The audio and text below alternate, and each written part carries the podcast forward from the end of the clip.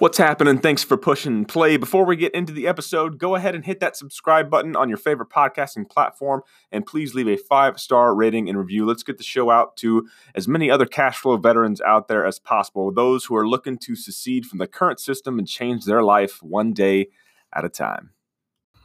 Also, don't forget to subscribe to the Cashflow Veteran Daily Newsletter. You can find that at cashflowveteran.com and download my latest ebook. This is the Cashflow Veteran Podcast, episode 19.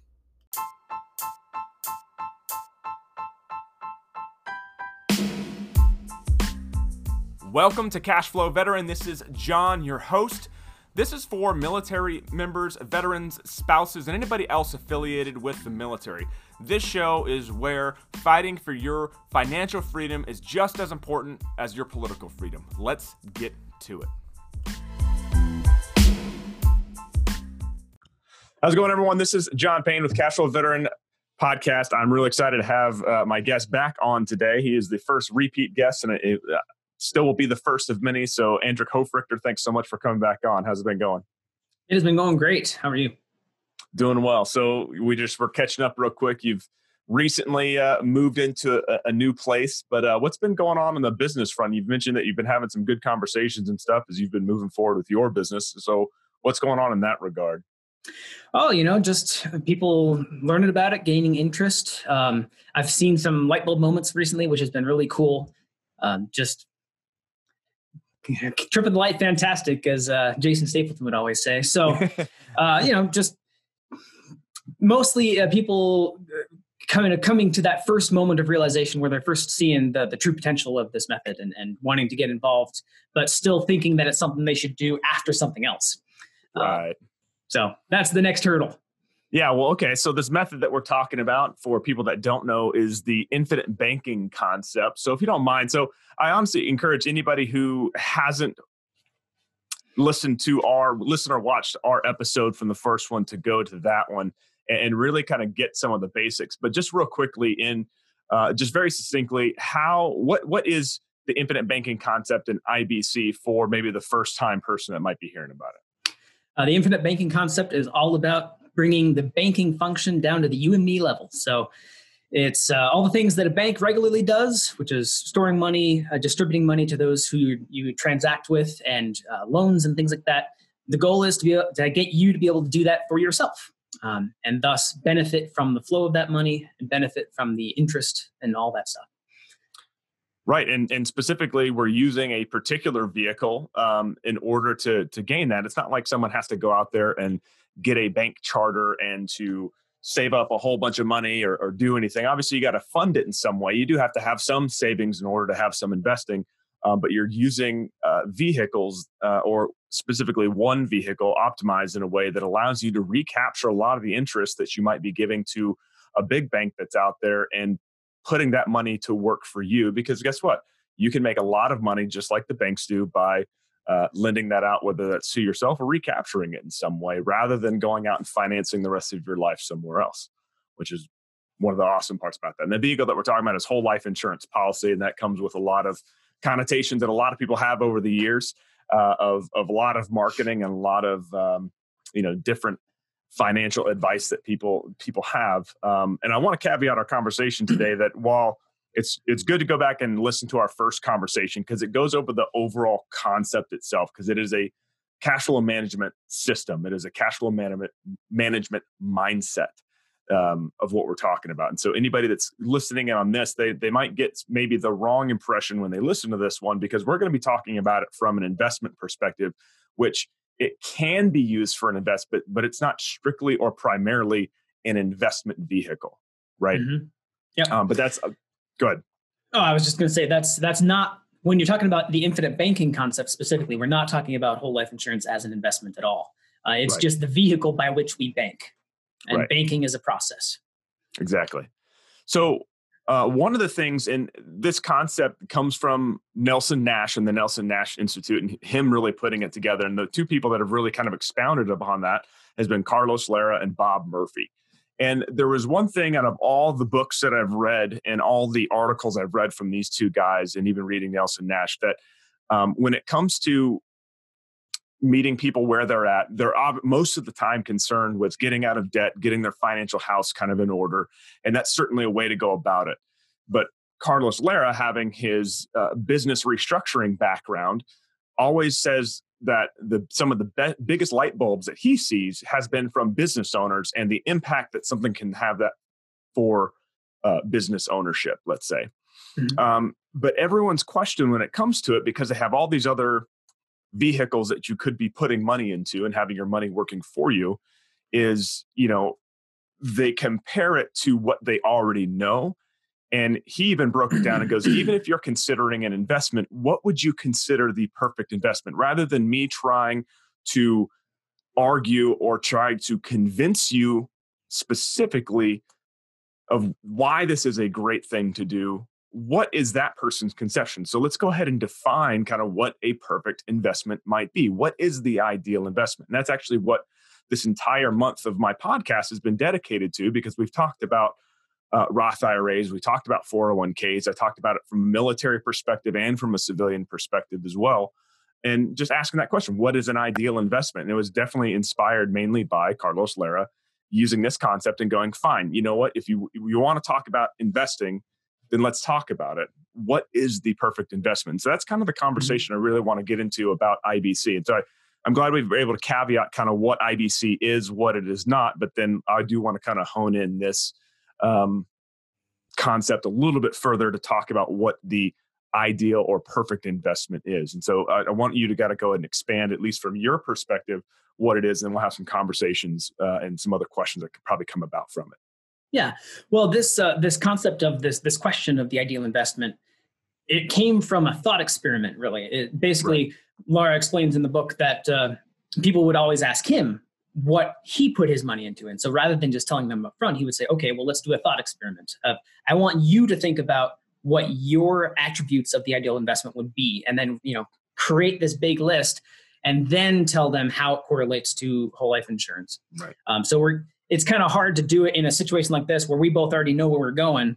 Sure. And we can't have people try to brainstorm about all the things they would want, but we can kind of create our own list and just show how it works. Right. So, I can just kind of name off a lot of the things that they talked about because everyone's looking for about the same things at the beginning. Right. First of which is high rate of return. Yep. Whenever you're talking about investments, everyone's trying to get the highest rate of return that they can because that's the typical traditional mindset. Right. So that's item number one is you want a high rate of return, and you want that return to be consistent, predictable. You know, you don't want it to be incredibly volatile. If you had two investments that both gave you the same overall return over time, you would rather pick the one that was slow and steady to that goal rather than jump it up and down all the time to get to the same place, right? That's right.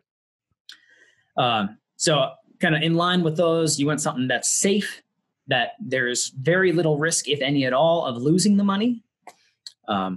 You're looking for something that, with all those qualities, is very liquid, so that if you want to access it or need to use it in some way, it's easy to convert it into cash that you can then use.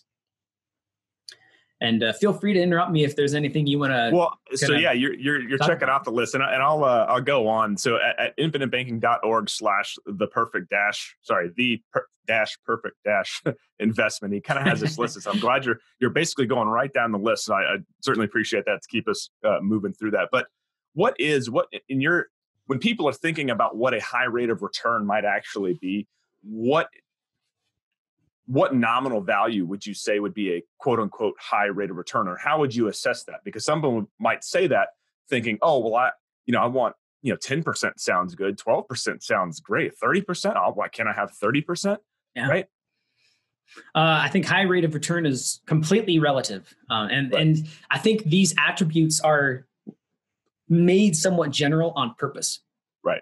Because we're not trying to talk about specific numbers or things right now. We're trying to brainstorm the ideal investment. So high rate of return for some people is 10% or 12%, but there's other people out there who wouldn't put money into something if they couldn't get 20 or 25% out of it. So it's all relative to what's possible for you. What can you do with that money, and how much can you expect to get out of it? For someone who doesn't have a lot of skills or a business that they can plow that money into to really magnify it, a 10% return could be amazing. But for someone who does do those things, who has a lot of skill in sales and marketing and brand building and all these kind of things, and they have a business that they can put money into, well, they might be expecting 100%, 150% returns on their money. Right. So it's all relative. Right.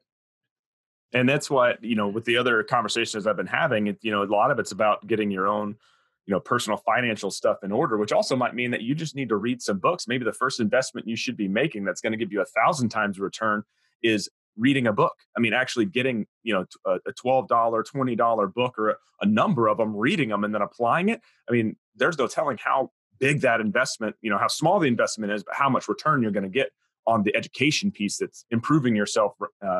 And I'm going to have some other guests that are going to come on to talk about that a little bit more here in the next couple weeks as well. But what I find, and the reason why I wanted you to kind of specify that a little bit, is that it is absolutely relative when it comes to what the definition of a high rate of return, because it also looks at the different vehicles you could be having. But one of the things that he brings up in the books that we've been talking about have been everything from How Privatized Banking Really Works, and it also The Case for IBC, the second edition that they had as well, that they came out with. And then obviously Nelson Nash's text as well. But he talked about in How Privatized Banking Really Works, the volume of interest versus the rate of interest, and why understanding this concept is so important is, and because people might get so fixated on the numbers, I feel that that's a habit that people have, especially when we start talking about and arguing about, or you see posts online or Google reviews or whatever, and you start getting into the quagmire of the internet and having this conversation, and you read what people are talking about. It seems interesting to me that while there are people who think very long-term about numbers and are very disciplined about those numbers, I find that getting so specific sometimes on what a specific rate of return might be is really kind of satisfying this interest just to know. You want to know. You're not trying to, you know, go on Google just so that you can collapse the amount of time that you're having to, quote unquote, learn something. And so for that volume of interest versus rate of interest and how that applies is it really starts getting into the people's low time preference versus a high time preference, meaning that the volume of interest is a long-term thought process, whereas the rate of interest is really a short-term. And the best way I can kind of describe that is when somebody's looking at it, like, look, the whole truth in lending statements on anything you get will tell you the amount of interest over time that you're going to have. And it's astounding when you're looking at it, wow. Especially just having bought a house. It's very fresh to me, and it's painful. But most people, when they go to buy, they make their purchasing decision, and it's not necessarily wrong. But what I'm saying is that they are removing the amount of overall interest in their lifetime for, hey, what can fit in my current monthly budget? Mm-hmm. And that's part of the mindset shift of IBC that comes along with that. So I know I've been throwing all these different terms and stuff out there, but that's kind of the big point that I'm trying to make. And when we're talking about a high rate of return, you got to ask the question, compared to what? You have to slow down and think and go, okay, how much money am I paying in total? And you have to look at that. Well, that's money that I could be capturing back myself. And once you understand what vehicle makes the most sense to put into play for the long term, you then can start making those short-term adjustments. But I feel like so many people start from that short-term thinking and then putting it in a vehicle. And that's where the marketing basically has been of why somebody should buy one product over another product, is that it's marketing and conversations around short-term solutions for what people have, because a lot of people are in financial pain in a lot of ways, and they're trying to figure it out. So yeah. Well, and that ties in very closely to something that's talked about both in Becoming Your Own Banker, Nelson Nash, you know, the original book that he wrote kind of expounding this idea, and The Case for IBC, which we're kind of talking about more today.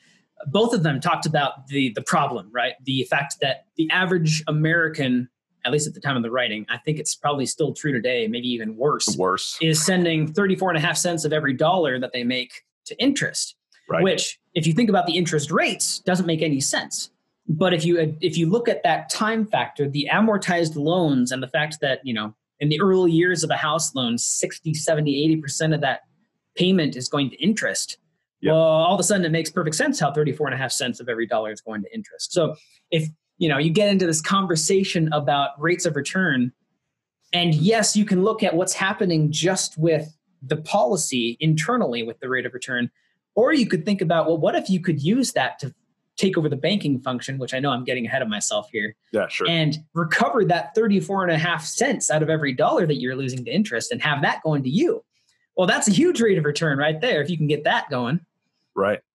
So and that's what they're really getting at when they're talking about much more of a guaranteed and safe and a consistent rate of return on that money. So even though I'm like, wow, you're only talking like 3 or 4% something, you got to remember banking institutions are some of the wealthiest, most powerful institutions in the world. And this is how they've been doing it for a long time because they have a low time preference. They're really looking very, very far into the future. And guess what? So are whole life insurance policy companies. They are looking, they predate the tax code, they predate the Federal Reserve Bank that we have now. I mean, some of these institutions are 150 to 200 years old. Yeah, they're thinking long term. Yeah.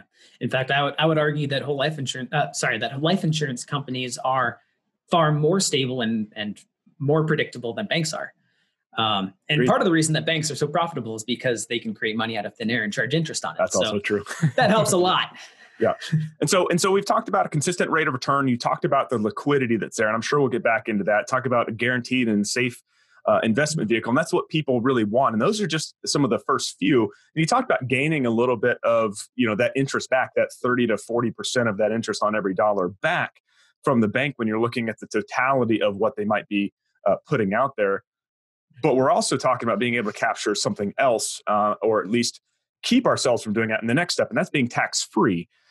As far as what a good investment might be. And of course, you have 401ks, you have Roth IRAs, you have traditional IRAs, and that correlates to a lot of other military products and that stuff too, where it's like, hey, this is a government incentive for you to do that because it's tax deferred or it's tax whatever. And we're talking about tax free. And I tend to think that if a government is telling you that you're getting some sort of benefit, it's not necessarily for your benefit. It's for the benefit of someone, with you as kind of a secondary thought. Yeah. In general, I would say that's true. And, technically you're using post-tax dollars to start the policy, but sure. in that regard, it's kind of comparable to a Roth IRA in that you're also using post-tax dollars for that. And then the investment grows effectively tax-free as long as you don't do anything stupid with it. Right. Exactly. 100%. So, and then what's next on the list for, as kind of we're going through, the ideal. Well, some of these kind of seemed almost repetitive, but there's slight differences. So the next one on the list is no market volatility. Right. Which, I mean, go back to late February of this year, all the IBC practitioners out there were pretty happy with their status when the market dropped 30%, 35. I don't even remember how much it was. And my money kept growing. It remained unchanged. Right. So, they actually say in the case for IBC a little bit later, the point is to secede from the volatile system based on Wall Street and the corrupt banking system. So no market volatility is huge. It's very predictable.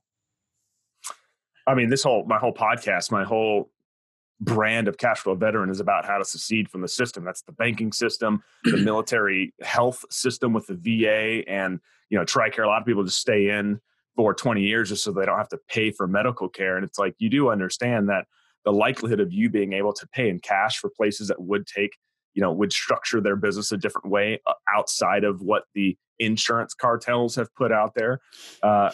You would far benefit from being able to live a life that you would be very affordable in healthcare if you could actually open it up to the market. And honestly, there are some people that are currently doing that right now, and they're doing very well with a high quality of care without having to navigate the big insurance companies that are out there that certainly are making a very large and disparate impact upon, people's bank accounts just by having to take out that much money just for healthcare. Yeah. All right. So no market volatility, which is super awesome. And yeah, we're going to be probably going into another recession that wasn't caused by a total shutdown. Right. What's kind of next on the list for us? So it yielded, this perfect investment that we're creating out of nothing, just brainstorming, right? In addition to all those previous things, it'd be awesome if it yielded an income or basically was bringing in extra money aside from just appreciation. Right. So there's kind of anytime you talk about investments, two things you're usually looking for aside from taxes and all that stuff, right? You're either looking for cash flow from it, right, which is kind of what we're talking about now, that yielding of income, or you're looking for appreciation to sell it at a future date, which would be more like most of your stocks and things like that. Right. Some stocks, you know, they give dividends. And so that would also classify as this income side. Yeah, for sure. So more specifically, as far as cash flow goes, can you expound on that? Like, you know, that'd be one of the, if I were a new person kind of looking at it, that'd be one of the natural questions asked is, what do you mean by cash flow? What cash flow would I possibly be getting from, you know, this type of concept? Well, when I think about that, there's two components of it that come to mind. One of which is the dividends. So if you're doing IBC with a policy that's with the right kind of company, because we don't use all companies, right? That's right. You want to have a dividend paying whole life policy, which is with a mutual company, right? So that makes you part owner of the company. So anytime the company has profits, they return those profits to the policy owners in the form of dividends, which is just technically a return of premium. So in that regard, you're getting money out of this policy, if you will, right, in the form of a dividend, which you could take as income if you wanted to, or if you're doing IBC the way you should be doing it, you will then plow back into your policy and grow it even more. That's right. And the second component of that cash flow aspect is the fact that as the policy matures, you get to an incredible cash flow point where the amount that your cash value grows is greater than the amount you're paying in premiums.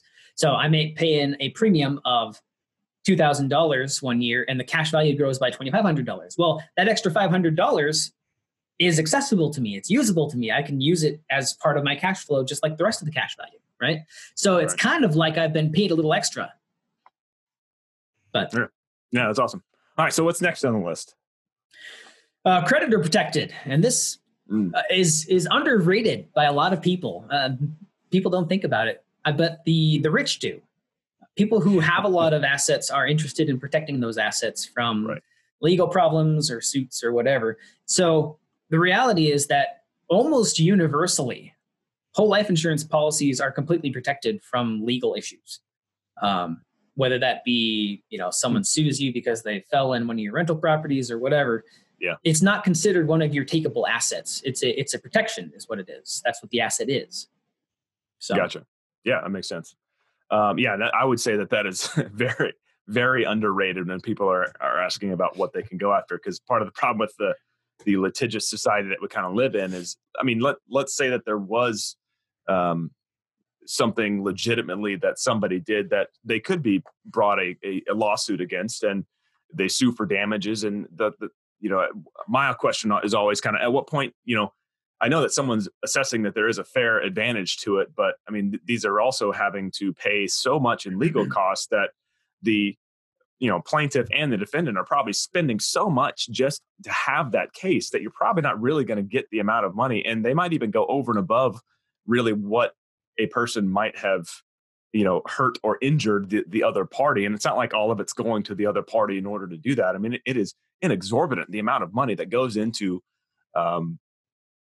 actually suing somebody over something that is a legitimate type of thing. And I do the legitimate example because the counter to that is the illegitimate example, literally trying to use litigation to bankrupt people, even when there's no wrongdoing that's there either. Yeah. It's just crazy to me. All right, so next up on the list, what you got? Inflation protected. Yep. So this is it's kind of an interesting one, I think. Yeah. Because I think a lot of people would not think of a whole life policy as being inflation protected, but it is, because as inflation rates rise, interest rates tend to rise. Right. And a lot of the investments, not all of them, but a lot of the investments that insurance companies make are very strongly correlated with the interest rate. So as the inflation rate begins to rise, the interest rate begins to rise, and the insurance companies are then earning more, which they are then giving to their policy owners in the form of dividends, and thus protecting you from inflation. Nelson Nash actually, in one of his very common seminars that he gave, at the end of it, showed what the policy had done over time and how much it had grown and expanded.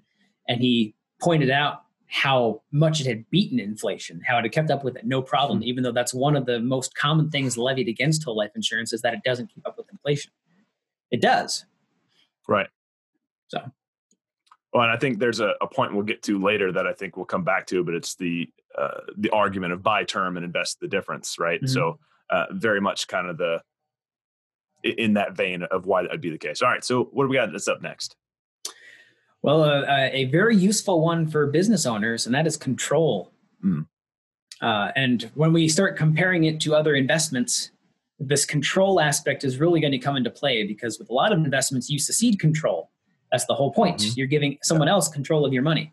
That's right. Whereas one of the goals of doing IBC is taking control of banking, which means you need control. And that's, if you had this perfect investment that you're creating out of nothing, why wouldn't you want to have complete control over what happens within it? That's right.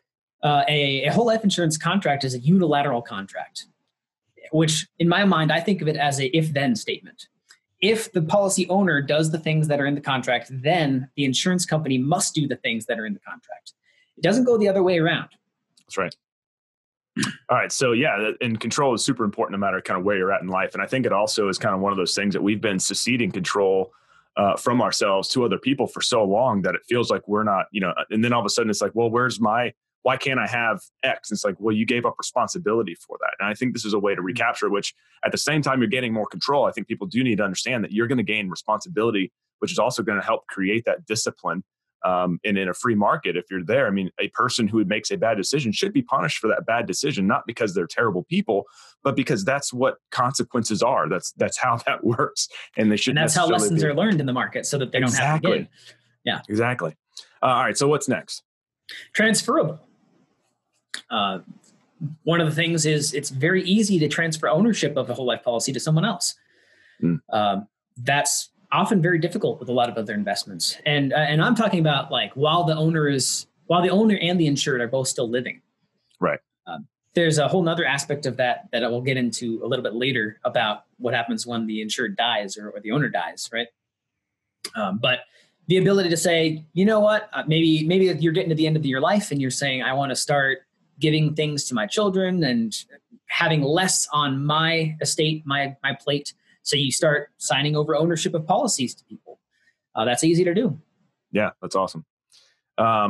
Which is a function of being able to create generational wealth and being able to set up things for your kids and being able to teach them about these things. The more that you're able to kind of do that, or maybe even open a policy in their name and you have control of it. And that way, when they're saving for college or they're saving for something else, they want to be able to go buy something or fund something. You can teach them through some of these vehicles on exactly how to do that with you maintaining control up until a point that you feel comfortable handing that control over to that person who's insured on it. And there's a lot of different ways. I mean, you can take life insurance policies out on, you know, business partners and all kinds of stuff. Yeah. I mean, there's a lot of different ways to go about that. One of the very common things that we start with a business owner, if there is a partnership of any sort, you need to have something in place for what happens if one of the partners dies. Right. And life insurance is the best vehicle for dealing with all the financial and legal ramifications of that within our system of what happens in a partnership when one of the partners is no longer available. You have to have contracts in place, agreements in place, and you fund those agreements with a life insurance policy. That's right. That's right. And if you do this, sorry, I'm getting ahead of myself again. Yeah, if you do it with a whole life policy, you can also use it for banking while the person's still alive. So. Exactly. Yep. Right on. No, we're not getting ahead of ourselves. We know where we're at. We're good. All right. So want to know how I get my day started right and how I stay on task throughout the day? I've tried tailoring a bunch of different planners and journals to include, you know, what I'm grateful for, goal settings, habit tracking. And it always seemed that I was doing more work every single day, just setting up my planner and keeping track of the whole thing. And then I discovered bestself.co and I got the self journal. And this was quite a few years ago. You can even check out my blog for one of the unpacking and a little bit of explanation there too. But it has all that stuff that I was trying to physically write in, all right there in the pages. It has goal setting, daily habit tracking, has the agenda for the day, and a daily reflection. And each journal goes for a 90-day period so that you can keep track of your 90-day goals. Plus, the support they give you to get organized and plan that next 90 days is second to none. Well, right now, I'm actually trying to see if I like the self planner that actually covers a 6-month period. So I'm putting a lot more content out, and I like to see a bigger view of my weeks and my months while I still manage my daily activities, journaling my insights, scoring those goals that I've set for myself, and tracking my habits. And that's not all they got. They have a ton more, but if you're looking for the right journal or planner for you, check out Best Self. To support the show, go to cashflowveteran.com/bestself. And if you decide to buy through my link, I get to do more for the show and more for cashflow veterans out there who are seceding from the system. So we talked about being transferable, being in control, and being able to control where it goes after that and transferring it to an appropriate person. So what's next? Well, by this point, you've got a lot of different things that you're thinking about in your investment. Right. So the natural worry is, how complicated is it going to be? Right. So the next thing on the list is we want it to be very easy to manage. You don't want to have to jump through a lot of hoops or have the average person not be able to understand how it works or how to use it. You want it to be very simple and easy. That's right. I think one of the other things as far as being easy to manage is when we're talking about the liquidity of it, being able to pull money out or borrow against your policy. And there's some other features that I think maybe we can get into about that. But you're not going to the bank. You're not submitting a credit statement every single time. At the end of the day, you're the one that gets to make the decision. And again, with your if-then statement, as far as control goes, you can simply put in your policy. And so long as you are doing it within the amount that you're allotted, that money's coming to you within a specified amount of time, whether that be a few days for an automatic bank transfer or, a week for a check that's in the mail or something like that, to pull that in. So, that 100%, being that easy to get that liquidity out of it, but then also having, and the companies do a really good job of keeping you informed throughout the entire thing with a great dashboard to see what's all covered. And what I found so far too is, the companies themselves, even if you find that it might be a little too much for you, being able just to go talk to someone like yourself or even somebody at the company is really simple. And they have been very helpful at most of the mutual companies that I've found. So. Yeah. Talking about the ease of getting your money out. I actually have policies with two different companies.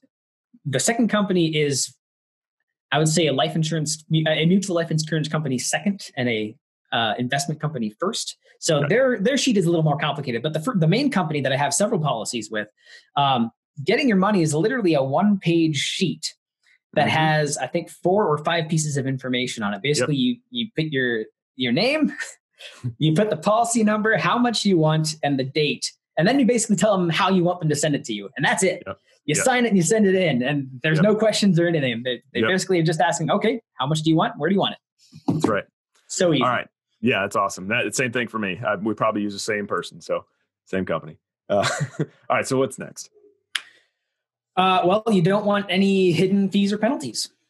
You don't want to have, especially ongoing ones. I think they may talk about the beginning as well, but if possible, you would love to have all the costs to be known, predictable, and upfront, right? Yep. So I would argue that if I could pay either a one-time fee at the beginning or an ongoing fee, I would rather do the one-time fee and then leave the ongoing completely clear so that my growth is uninhibited.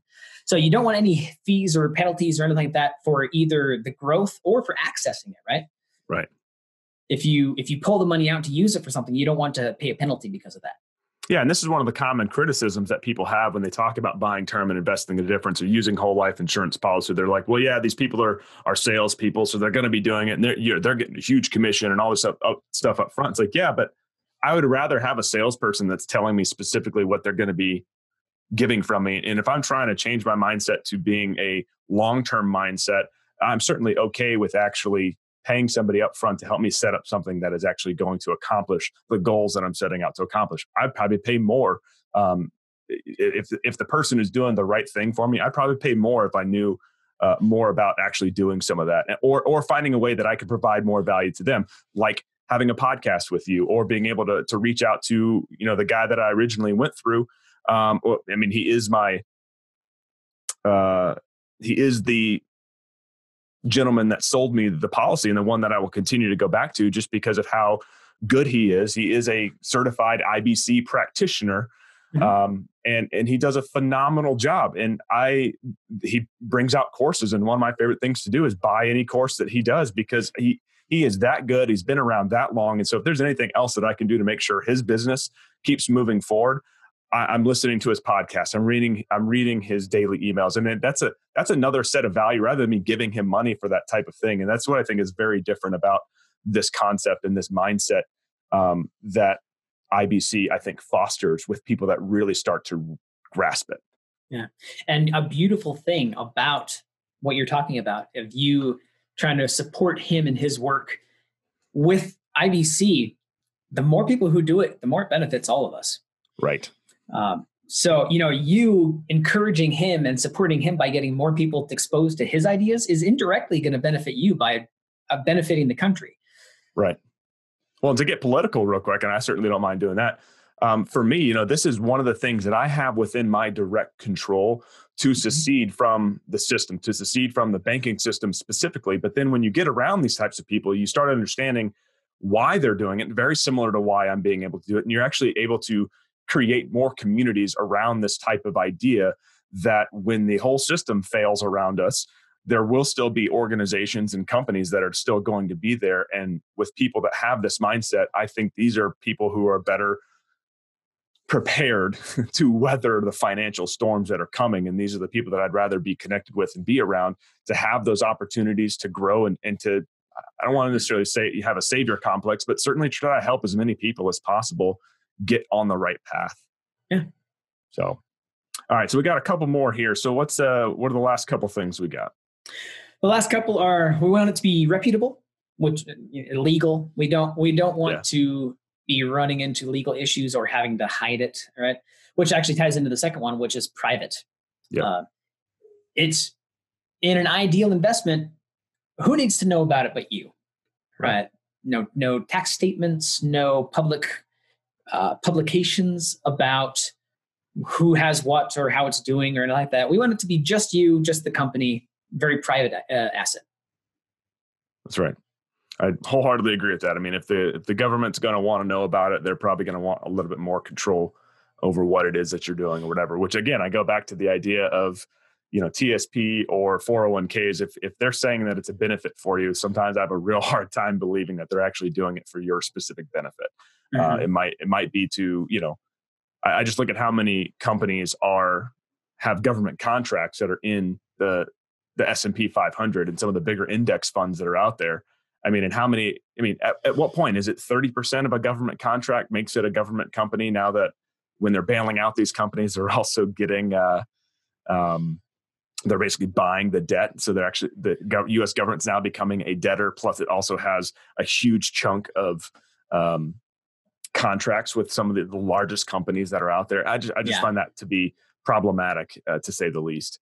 All right. So, I mean, that pretty much covers, you know, most of the stuff we talked, you know, all the way through it from, you know, a high rate of return, liquidity, you know, talking about no fees, it being reputable, having control, worried about inflation, like all these things that people typically would take for an investment. So what in your mind and from what you've read, from what you've seen, when you compare it to, let's say, a 401k style of investing or against the stock market, you know, why is it that something like this, when we're talking about the perfect investment, might make more sense than putting your money in the stock market? I'll come back to that in just a second. There's actually three things that I like to add to this list. Okay, yeah, go for it. If you don't mind. So one of which is the ability to leverage the asset, rather than, you know, a lot of the stocks and things like that. The only way to access it is to sell it or liquidate it. The ability to leverage the asset would be much more convenient and powerful, which is one of the things that we are trying to accomplish here. Number two is no limits on what you can put in. With a lot of the 401ks, the Roth, all that kind of stuff, sure, they've made this thing that's supposed to be for your benefit, but they don't only allow you to put so much into it. Right. We want, in our perfect investment, we would like something that has no limits. I can put as much as I want into it, and no problems arise from that. That's right. And then the last one would be, for me, in addition to the transferability that we talked about of being able to give it to people, but passing on that wealth tax-free to the next generation. That's right. In this case, this of course would be the death benefit, right? It is a life insurance product. It is about the insurance. So when you die, the death benefit goes to your heirs tax-free. Tax-free. That's right. So those are three things that I like to add to the list. And well, and in talking about like why you choose this over something else, you know, you reminded me of one of the things that I ran into with my thrift savings plan with the military. So a 401k style military savings plan.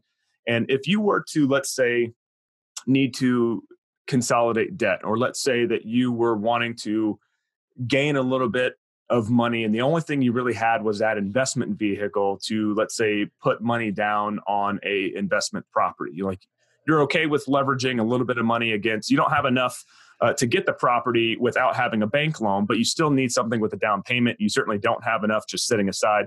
Maybe the right thing would be to wait. I get that. But, let's say you do have enough to put 20, 30, 40% down on this investment through your thrift savings plan, through your 401k, your Roth IRA. And certainly there's ways that you can go about doing it, but there's a lot of red tape that goes into doing a investment inside of a Roth IRA. Basically, I would not be able to have my name and some other, basically, I would not be able to put that into an asset that I borrowed from inside the actual Roth IRA vehicle itself. If it allows real estate investment, I can't actually be benefiting off the cash flow of doing that. Basically, you are kind of a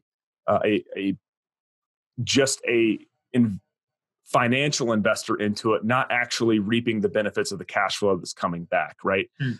However, that's if it's inside the Roth IRA or the 401k style vehicle.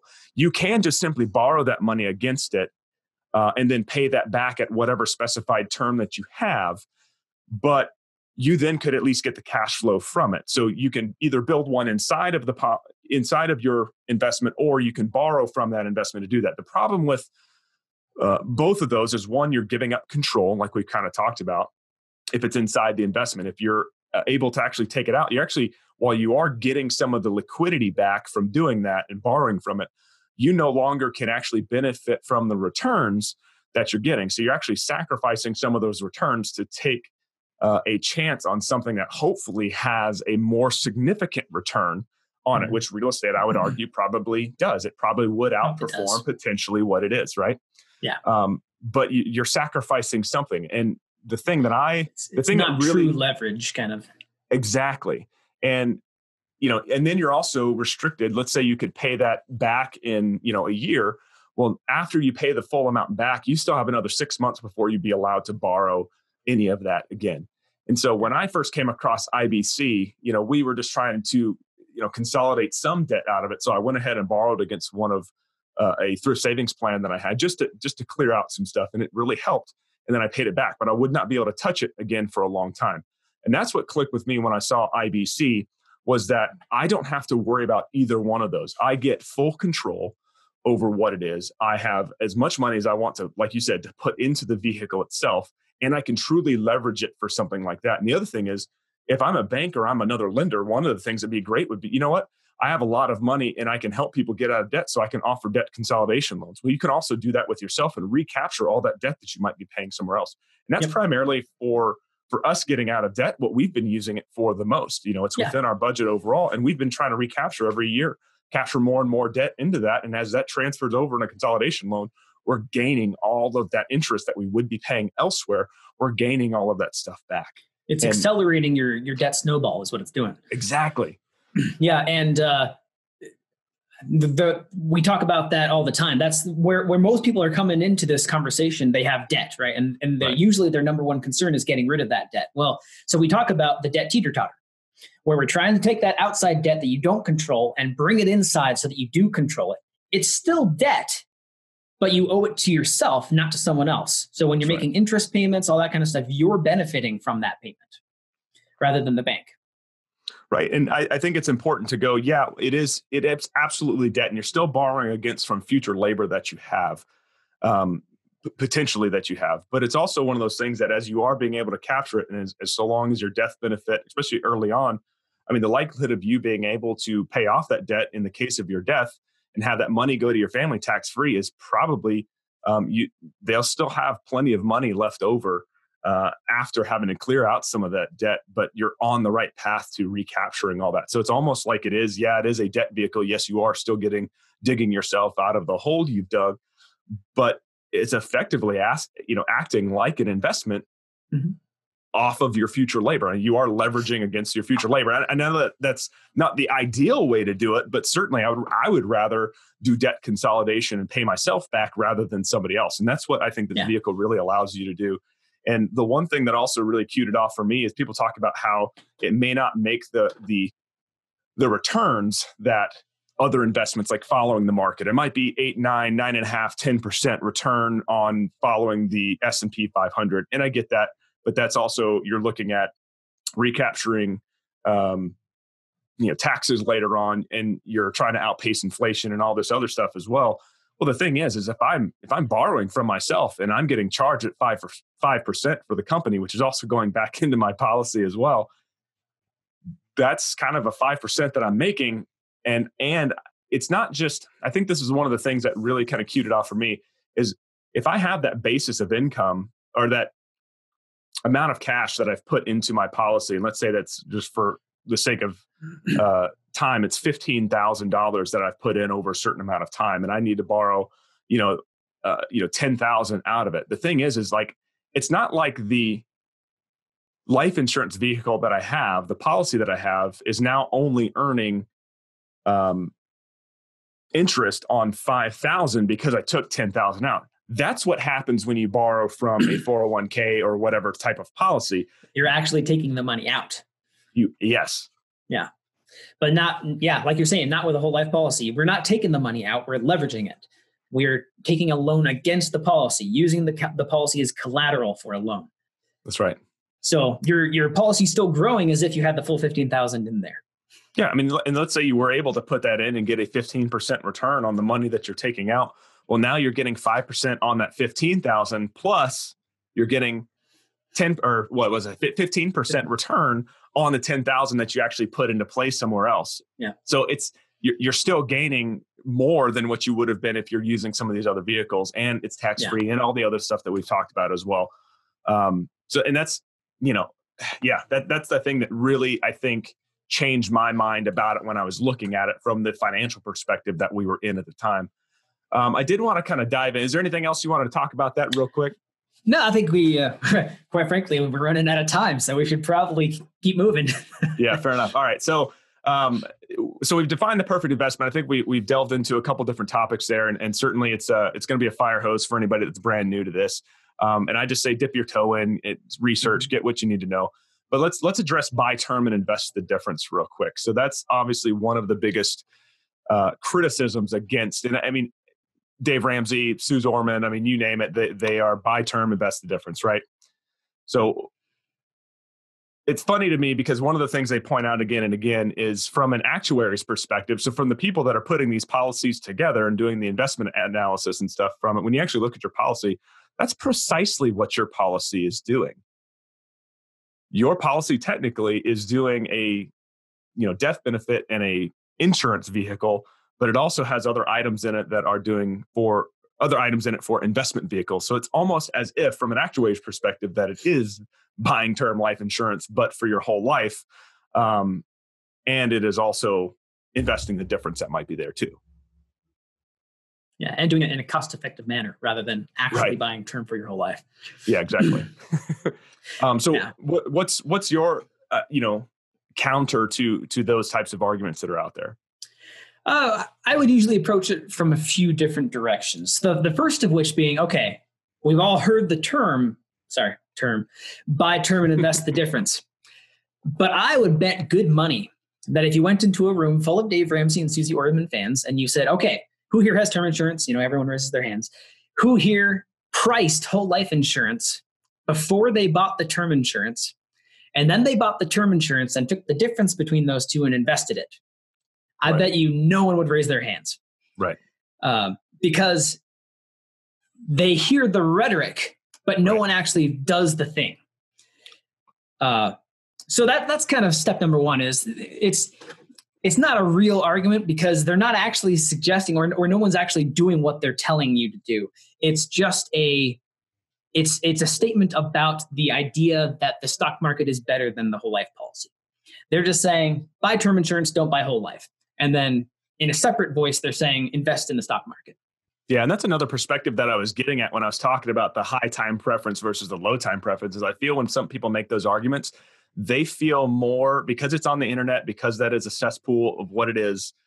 There's some great things that are going on there, but it's also, I mean, people want to, you know, place their moral value of being able to tell somebody and influence somebody, because we all want to influence other people. So it's like, well, your whole life insurance policy person is just selling you something. They're just trying to get something out of it. It's like, well, you telling me that and buying and investing the difference is also getting you something out of it. It gets you the moral superiority of being right, even though you're not financially benefiting from it. So I care about somebody who's going to take a vested interest in what it is that I'm talking about. And again, like you just said, they are not doing what they say and trying to convince you to do. Yeah. So then, you know, moving on from that level of it, you get into first term versus whole without the investment component. If you just compare the insurance aspect, term insurance is the most cost-effective way to buy death benefit. Yes. If death benefit is the only thing you're interested in, you're not interested in any living benefits or anything like that, you just want protection in the case of a death, term insurance is the way to go. Yep. At least for a short term. Yes. Short period of time. I need to start differentiating my words here. But the longer it goes, the more expensive that term insurance gets. The reality being that a fraction of a percent of term policies ever pay anything out. Whereas if the policy is kept intact, 100% of whole life policies pay out. So term insurance is very cheap at the beginning. But then after your initial term runs out, you have to renew and it gets more expensive. And then after that term runs out, you have to renew again. It's way more expensive. Eventually, you're stuck in a place with an annually renewing term policy that costs almost as much as the protection it's providing. So if you look at the first 30 years of a person's insurance life, yeah, term insurance is way cheaper for a death benefit purchase. But just looking at it in terms of death benefit, if you look at it over the course of a person's whole life is actually cheaper because it maintains a constant level of premium, whereas term insurance skyrockets. Right. So just for buying death protection, if you want death protection for the entirety of your life, whole life is actually cheaper. Yep. And I think that goes back to the idea of that low time preference versus high time preference and getting sold, you know, the bill of goods for what can fit in your monthly budget right now versus where do you want to be throughout your life? What do you want your overall life, you know, to look like from a financial perspective? And the other question is, do you want to secede from the system? I mean, you're not going to be able to do that with that, which kind of brings me to the next kind of point is, you know, you could do IBC with other vehicles, but why would you do it with other vehicles? Because when we talked about all of the ideal investment aspects of it, we're not even including a lot of the other stuff. And the thing is there's no other, at least that what I've found, there's no other vehicle out there that can do quite what this concept does with whole life insurance policy. There's really not. I've looked into it as well. And especially when it comes to the liquidity and the control that you have with your policies, there's nothing comparable. Maybe stockpiling cash, but then you run into a bunch of the other attributes that cash doesn't provide. I'm sure if you're holding buckets of cash at home, you have full liquidity and control, but it's not growing for you and it's not protected and all these different things. That's right. Well, there was one thing that you mentioned earlier when we were talking about kind of ideal investments that I wanted to go back to that when you talked about inflation controlled and stuff like that, one of the things that people talk about sometimes is, well, I mean, the investment itself, yeah, it's doing that. You're getting it adjusted and you're doing well with. And I think it's important to understand that, you know, Nelson Nash did show and can show. And I think if anybody actually did this and actually looked at what actual policies did, they would see just how beneficial it is on the return side of this. But people also forget that because, like you just said, that rate is consistent over time. It's not changing. That amount that you pay per year isn't changing at all. So guess what? As inflation takes over, as hyperinflation takes over, you know, you actually don't have to pay more to get the same amount of benefit. You know, technically, you're still only paying that rate. If you're paying $5,000 a year, guess what? Whether that's today or 30 years from now, that's $5,000 per year. Even if inflation is double, triple, quadruple, whatever it is, that just means your life insurance is now more affordable. Yeah. So you're paying in inflation adjusted dollars as well. Right. Right. So the benefit's increasing to match inflation, but you're also paying with dollars that are decreasing in value because of inflation. So it really washes out. That's right. I was going to say something else, but I forgot what it was. No worries. All right. Well, I think we've had a pretty good exhaustive conversation about what the perfect investment would be. Plus, getting into quite a bit of the other aspects of IBC and specifically whole life insurance policy and how those are used, to make sure that this concept truly works. I think we've certainly done. There's going to be more topics that we're going to be able to do. I look forward to having you back. But before we get off, where can people find out more about you? I'll be able to link to all the same stuff that you gave me, but there's always a good chance that this is the first time somebody's hearing about you. So where can people find you? So my website is theibcstory.com. You can find a whole bunch of free educational information that I put on there. I write articles and occasional videos and put them on there. And then I work with a group out of Kansas that has a lot of expertise and experience and customizes our designs to each person's situation, our strategies to match their situation. And they are lifesuccesslegacy.com. Yep. Fantastic guys. And I would highly suggest reaching out to them as well. Gotcha. Right on. Well, Andrik, thanks again so much for coming on, man. I appreciate it. I look forward to many a conversation about this because I'm going to keep coming back to this. I think it is one of the key solutions for anybody looking to secede from the system. Thanks for having me, John. I really enjoyed it. All right. Take care. Thanks. You too.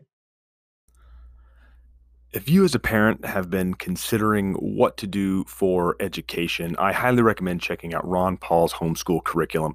It's 98% self-taught above grade 3. There's 8,200 different video-based lessons that are out there. No textbooks to buy, free on-site PDFs.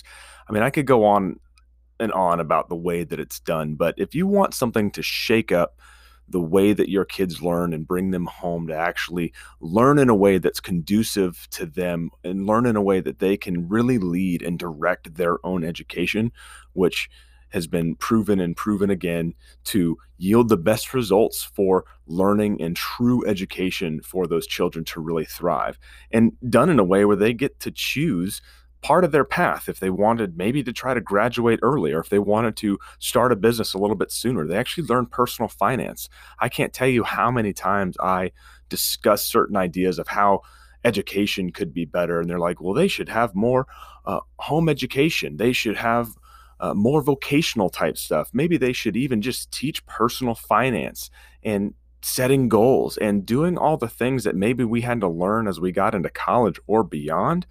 But these are all parts of the Ron Paul homeschool curriculum. So I highly recommend you looking into it. It's pro-free enterprise and it's pro-business, and it's done in a way that truly allows the student to direct how they're going about their schooling. And in a lot of ways, it allows them to go at their pace and being able to have a lot more autonomy and authority over their hours, over their days, and over their own learning. And empowering in that way is just phenomenal. So with that, go to cashflowveteran.com/homeschool. Again, that's cashflowveteran.com/homeschool.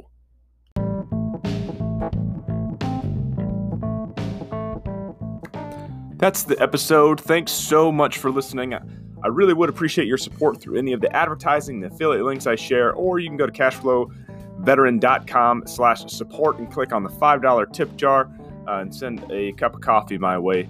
Also, I'd love to hear from you, and you can easily do that by downloading the Anchor.fm app and leave me a voice message with a comment or a question or a topic that you'd like me to cover, and I'll see what I can do.